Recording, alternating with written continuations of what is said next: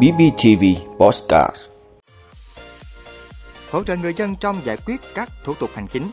Thêm một người tử vong vì mắc Covid-19 có bệnh nền, chưa tiêm đủ vaccine. Đảm bảo cung ứng xăng dầu cho thị trường trong nước. Nghỉ lễ, ép bạn nhậu uống rượu bia, có thể bị phạt tới 3 triệu đồng. Điều chỉnh quy định tiêu chuẩn chức danh nghề nghiệp và bổ nhiệm xếp lương giáo viên. Mỹ giám sát biến thể phụ mới XBB.1.16 của Omicron. Đó là những thông tin sẽ có trong 5 phút tối nay ngày 30 tháng 4 của BBTV. Mời quý vị cùng theo dõi. Thưa quý vị, triển khai thực hiện quyết định số 1847 năm 2018 của Thủ tướng Chính phủ về đề án văn hóa công vụ, tỉnh Bình Phước quan tâm xây dựng nâng cao văn hóa công vụ cho đội ngũ cán bộ công chức viên chức đang làm việc tại các cơ quan công quyền. Đặc biệt năm 2019, Ủy ban Nhân dân tỉnh ban hành kế hoạch 190 về việc thực hiện đề án. Qua thời gian, việc thực hiện đề án tạo sự chuyển biến mạnh mẽ, từng bước bồi đắp môi trường văn hóa công sở văn minh, hiện đại và chuyên nghiệp với tinh thần tất cả vì nhân dân phục vụ. Trong tổng thể chiến lược cải cách hành chính, Bình Phước chú trọng xây dựng đội ngũ cán bộ công chức viên chức nông bộ có đủ trình độ, phẩm chất, đạo đức và năng lực hoàn thành tốt nhiệm vụ được giao. Xác định lấy kết quả khảo sát sự hài lòng của người dân và doanh nghiệp làm thước đo chất lượng phục vụ của đội ngũ cán bộ công chức viên chức người lao động. Với những cán bộ thực thi, văn hóa công vụ không đơn thuần chỉ là cải cách công vụ mà còn phải chu đáo giúp người dân trong giải quyết các thủ tục hành chính. Thực hiện đề án văn hóa công vụ theo quyết định 1847 năm 2018 của Thủ tướng Chính phủ, Bình Phước xác định mục tiêu là nâng cao văn hóa công vụ, góp phần hình thành phong cách ứng xử, lề lối làm việc chuẩn mực của đội ngũ cán bộ công chức viên chức, đảm bảo tính chuyên nghiệp, trách nhiệm trong hoạt động thực thi nhiệm vụ, đáp ứng yêu cầu phục vụ nhân dân xã hội. Thưa quý vị, Bệnh viện Đa khoa tỉnh Bắc Giang vừa thông báo một nam bệnh nhân 45 tuổi ngụ tỉnh Bắc Giang đã tử vong do Covid-19 và bệnh nền sau hơn 8 tiếng nhập viện và điều trị tại bệnh viện. Trước đó, bệnh nhân nhập viện vào lúc 10 giờ 35 phút ngày 29 tháng 4 vì khó thở, mệt nhọc. Khai thác tiền sử, bệnh nhân đã tiêm hai mũi vaccine nhưng không nhớ rõ thời gian tiêm, chưa nhiễm Covid-19 bao giờ. Bệnh sơ gan phát hiện đã 2 năm. Trước khi có biểu hiện sốt cao 39 độ C kèm ho, bệnh nhân ở nhà 2 ngày nhưng không điều trị gì. Bệnh nhân được đưa đến trung tâm bệnh nhiệt đới của bệnh viện, khu điều trị ca nhiễm Covid-19. Tại đây, bệnh nhân được thở máy, điều trị kháng virus, kháng sinh, corticoid, vận mạch, bù dịch điện giải, an thần. Nhưng bệnh nhân đã tử vong vào lúc 19 giờ cùng ngày.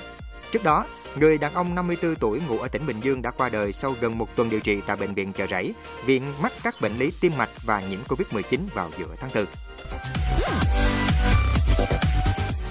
Thưa quý vị, trước diễn biến khó đoán định của thị trường thế giới cùng với xu hướng phục hồi đà tăng trưởng kinh tế của đất nước thời gian tới, đại diện Bộ Công Thương đã đề ra nhiều giải pháp để bảo đảm đáp ứng đủ nguồn cung cho thị trường trong mọi tình huống. Bộ trưởng Bộ Công Thương yêu cầu các đơn vị trực thuộc Bộ theo dõi chặt chẽ việc thực hiện tổng nguồn xăng dầu tối thiểu năm 2023 của các thương nhân đầu mối kinh doanh xăng dầu. Trong trường hợp cần thiết, kịp thời tham mưu lãnh đạo Bộ xem xét giao bổ sung hạn mức nhập khẩu xăng dầu cho một số thương nhân đầu mối có năng lực để chủ động thực hiện, bảo đảm nguồn cung trong mọi tình huống. Công tác điều hành giá xăng dầu bám sát diễn biến giá xăng dầu thế giới, phù hợp với diễn biến cung cầu xăng dầu trong nước, vận hành ổn định hệ thống cơ sở dữ liệu quản lý và điều hành xăng dầu quốc gia đối với doanh nghiệp đầu mối và các thương nhân phân phối, tiến tới triển khai quản lý theo thời gian thực từ quý 3 năm 2023, tăng cường kiểm tra xử lý vi phạm trong kinh doanh xăng dầu. Bộ trưởng cũng đề nghị các ngành địa phương tiếp tục phối hợp chặt chẽ, hiệu quả trong công tác quản lý cung ứng, kinh doanh xăng dầu trên địa bàn, đồng thời tạo điều kiện thuận lợi cho các doanh nghiệp trong việc tạo nguồn hàng, hỗ trợ lưu thông và bảo đảm an ninh trật tự, cũng như trong công tác thanh kiểm tra giám sát hoạt động của các doanh nghiệp. Thưa quý vị, vào kỳ nghỉ lễ 30 tháng 4 và 1 tháng 5 này, nhiều người sẽ tham gia các cuộc vui có rượu bia. Trên bàn nhậu, hành vi mời, ép uống rượu bia diễn ra phổ biến, khiến một số người lo lắng. Nhiều người có thói quen ép người khác uống rượu bia mà không lường trước được những hệ lụy. Hành vi xúi dục ép buộc người khác uống rượu bia là hành vi bị nghiêm cấm căn cứ theo khoản 1 điều 5 Luật phòng chống tác hại của rượu bia năm 2019. Theo quy định tại điểm B, khoản 3, điều 30 Nghị định 117, phạt từ 1 đến 3 triệu đồng đối với hành vi ép người khác uống rượu bia.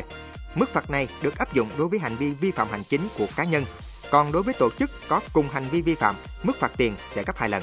Như vậy, hành vi cố ép người khác uống rượu bia là hành vi vi phạm pháp luật. Đồng thời trong trường hợp làm người đó mất nhận thức và gây ra thiệt hại thì người ép buộc người khác uống rượu bia phải chịu trách nhiệm bồi thường đối với thiệt hại đó. Tuy nhiên, việc chứng minh hành vi xúi dục ép buộc người khác uống rượu bia chưa có quy định cụ thể. Do đó, căn cứ để xác định có hay không hành vi ép buộc người khác uống rượu bia là cần người làm chứng hoặc trích xuất camera, những hình ảnh, video trong bàn nhậu thì mới có khả năng xử lý trách nhiệm. Thưa quý vị, Bộ Giáo dục và Đào tạo ban hành thông tư số 08 sửa đổi bổ sung một số điều của các thông tư số 01, 02, 03, 04 quy định mã số, tiêu chuẩn chức danh nghề nghiệp và bổ nhiệm, xếp lương viên chức giảng dạy trong các cơ sở giáo dục mầm non, phổ thông công lập. Theo đó, có những điểm mới đáng lưu ý, bỏ quy định giáo viên phải có chứng chỉ bồi dưỡng theo tiêu chuẩn chức danh nghề nghiệp theo hạng, quy định tiêu chuẩn về đạo đức nghề nghiệp chung cho các hạng chức danh nghề nghiệp, không yêu cầu giáo dục tiểu học, trung học cơ sở hạng 1 phải có trình độ thạc sĩ. Giáo viên sẽ được xếp lương tương ứng với hạng chức danh nghề nghiệp được bổ nhiệm. Điều chỉnh thời gian giữ chức danh nghề nghiệp giáo viên mầm non hạng 3 từ 9 năm xuống còn 3 năm.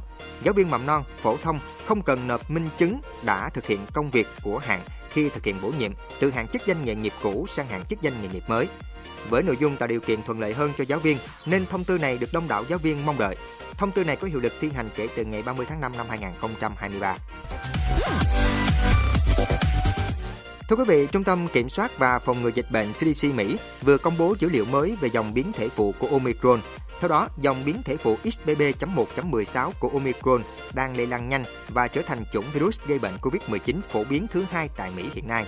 Các chuyên gia y tế dự báo số ca mắc COVID-19 do biến thể phụ XBB.1.16 có thể còn tăng trong những tuần tới. Biến thể phụ XBB.1.16 của Omicron đã xuất hiện ở Mỹ, Việt Nam và 30 quốc gia khác.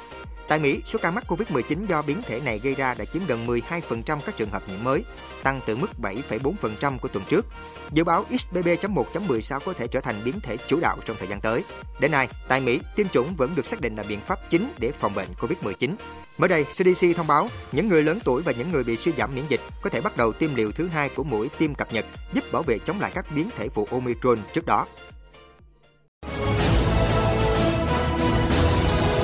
Quý vị đã luôn ủng hộ các chương trình của Đài Phát thanh truyền hình và báo Bình Phước. Nếu có nhu cầu đăng thông tin quảng cáo ra vặt, quý khách hàng vui lòng liên hệ phòng dịch vụ quảng cáo phát hành số điện thoại 02713 887065.